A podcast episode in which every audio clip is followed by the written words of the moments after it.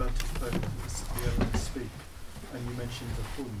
Yeah. Can you say anything about the significance of the hum? Why, why consciousness? I, don't, I don't know. Um, uh, I've, I've pondered that because he does. It says consciousness dissolves into hum. And um, of course, hung is as a seed syllable is uh, uh, it can symbolise dharmakaya.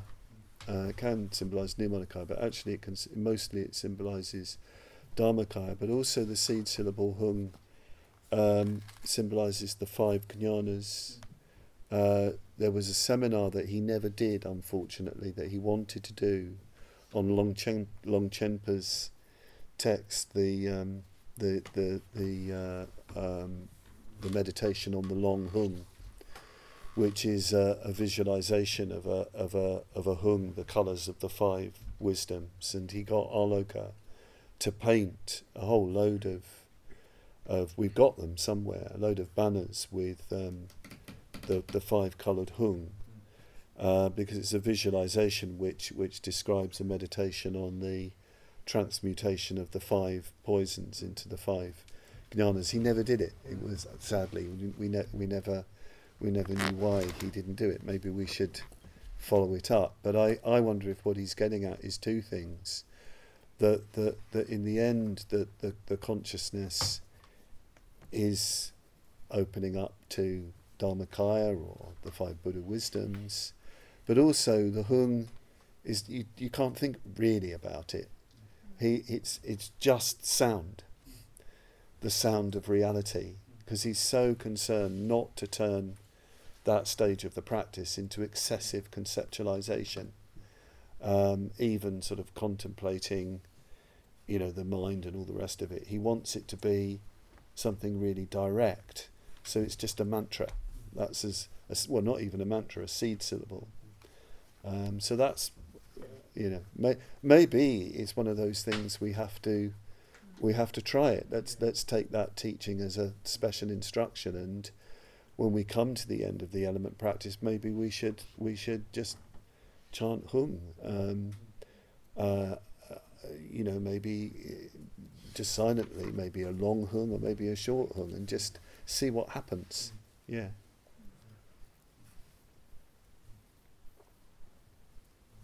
question. Yeah.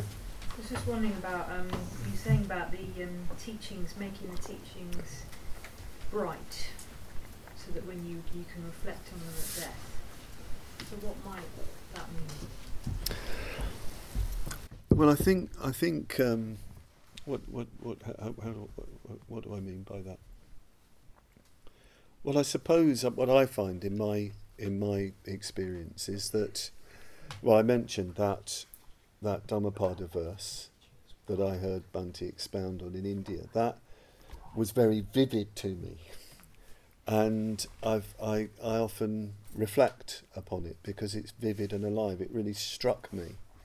And I, I, suppose that would be the first thing to do is where there's a pithy teaching, you know, just a, and, and I think it's better if it's just a, a few words, not, not a, a, a great ream of text, which has really affected you, really moved you. Um, you know, uh, uh, this is what why the, the, the verses like the Dhammapada or, you know, the, the, the, the, the precepts of the gurus or the golden rosary of Gampopa and things like that are so important. These sort of essentialized, boiled down instructions, but they have to be vivid for you. Um, and I'm sure you know in your in your life and in your experience, you've noticed things where you're reading a text and something really jumps out at you. Well, I, I would recommend that you go away and really meditate on that and, and keep making that bright for you. So it's not just something that's impressed you, as it were, intellectually. It, it, it's, it's, it, you know, it's gone right to the heart as well. Um, and what I find with maybe it's just the way my mind works is that well I, I you know hear just that phrase the hour has come to part with this body composed of flesh and blood is like a it's, it's, it's like an instruction for me. For some reason, I found that a very evocative line that that comes up when I'm meditating. Do you see? Yeah. I was wondering as well if something about making bright, which is also polishing them. Oh, I Oh, that going round in your mind. keep it going round in your mind. Keep repeating it over and over again. Um, uh, reflect upon it. Reflect upon its meaning. Yes, that's that's very good. Keep keep polishing your dharma. Mean, Bhante was always reflecting. I mean, he said, didn't he, when his eyes went, that it, he took that as a teaching, that that he'd read enough. He said, you know, that, what did he say? He said, you know, Sangharakshita, you've read enough. Uh, now you need to do more reflecting. And he was always reflecting. He always had dharmic reflection uh, going on. Um, you know, you, you, you see it in um, in the Thousand Petal Lotus at the, the Rainbow Road, that period in South India, where he's he's just reading and rereading uh, middle fifty discourses of the, of the Majjhima Nikaya and the Dhammapada, and then he's walking up and down um, the, the, the, the terrace of, of the ashram he's in, just reflecting on those teachings. And then he says in the in the evening in his meditation, he'd have sort of insights into into what those sayings, those teachings were communicating, listening, reflecting, and meditating. In other words, so yeah, polish, polish. Um, remember the um, the line from the Dhammapada: non-repetition is the cancer of the tradition. Is the cancer of the scriptures. You know that, that if you don't repeat them, they they will wither away. Um, they, they, they, they, they will fade. They will fade inside you, and they will fade generally. You have to keep going over and over uh, the teachings, and yes, make them bright. Yeah. It's a practical thing. Last night, when you were talking in the shrine room, you mentioned a review of the life and liberation. That's in alternative traditions. Yeah, um, yeah. He, it was originally in the uh, the old FWBO newsletter when he was doing those famous reviews. So it's a really important uh, contribution, actually, to that to, to, to the knowledge of that text.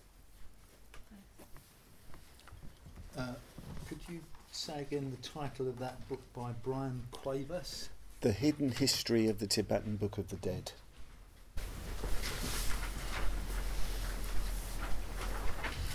Can you say more about Bhante teaching fidelity? I, don't think I quite get Well, I'd recommend listening to the lecture because I think it is one of the one of, you know one of the great probably one of the great you know unknown lectures. Um, uh, gosh, what d- he, he, he his main well, there's so many things in it. Um, uh, but his main concern, I think, was to talk about um, a quality of connection with the ideal, with reality, with your values, but also with others that's not dependent on physical proximity. Um, you know, so there's there's there's there's a there's a profounder connection than that. Um, bec- you know, and and and actually, you c- you can experience it. I mean, I hadn't when uh, Jody Parler got in touch. We were very old, very very old friends. We came along to the movement at the same time in the 1970s, and we hadn't had con- contact for more than 20 years. And when he turned up at Norwich Station to see me, it was as if I'd just seen him yesterday. I mean, and you know, we've both been on our different journeys, but there was a, a faithfulness and an honouring of, of the connection that seemed to have nothing to do with uh, kind of fi- our physical uh, time together or um, you know the, the different journeys we've gone on. We've made a connection in and through the Dharma uh, that seemed to transcend all that. Not making any claims for our spiritual attainment.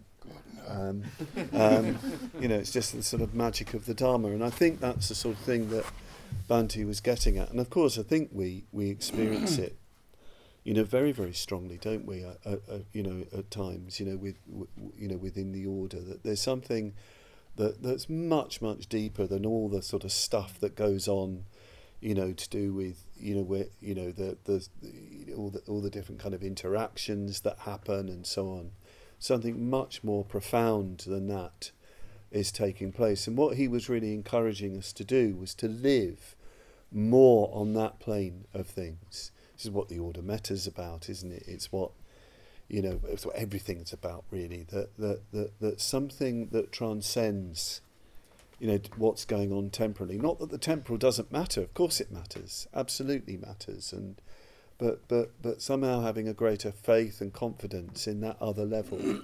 yeah. But listen to the lecture. It's a tremendous lecture. A really really good lecture. Know, it's one of his very best.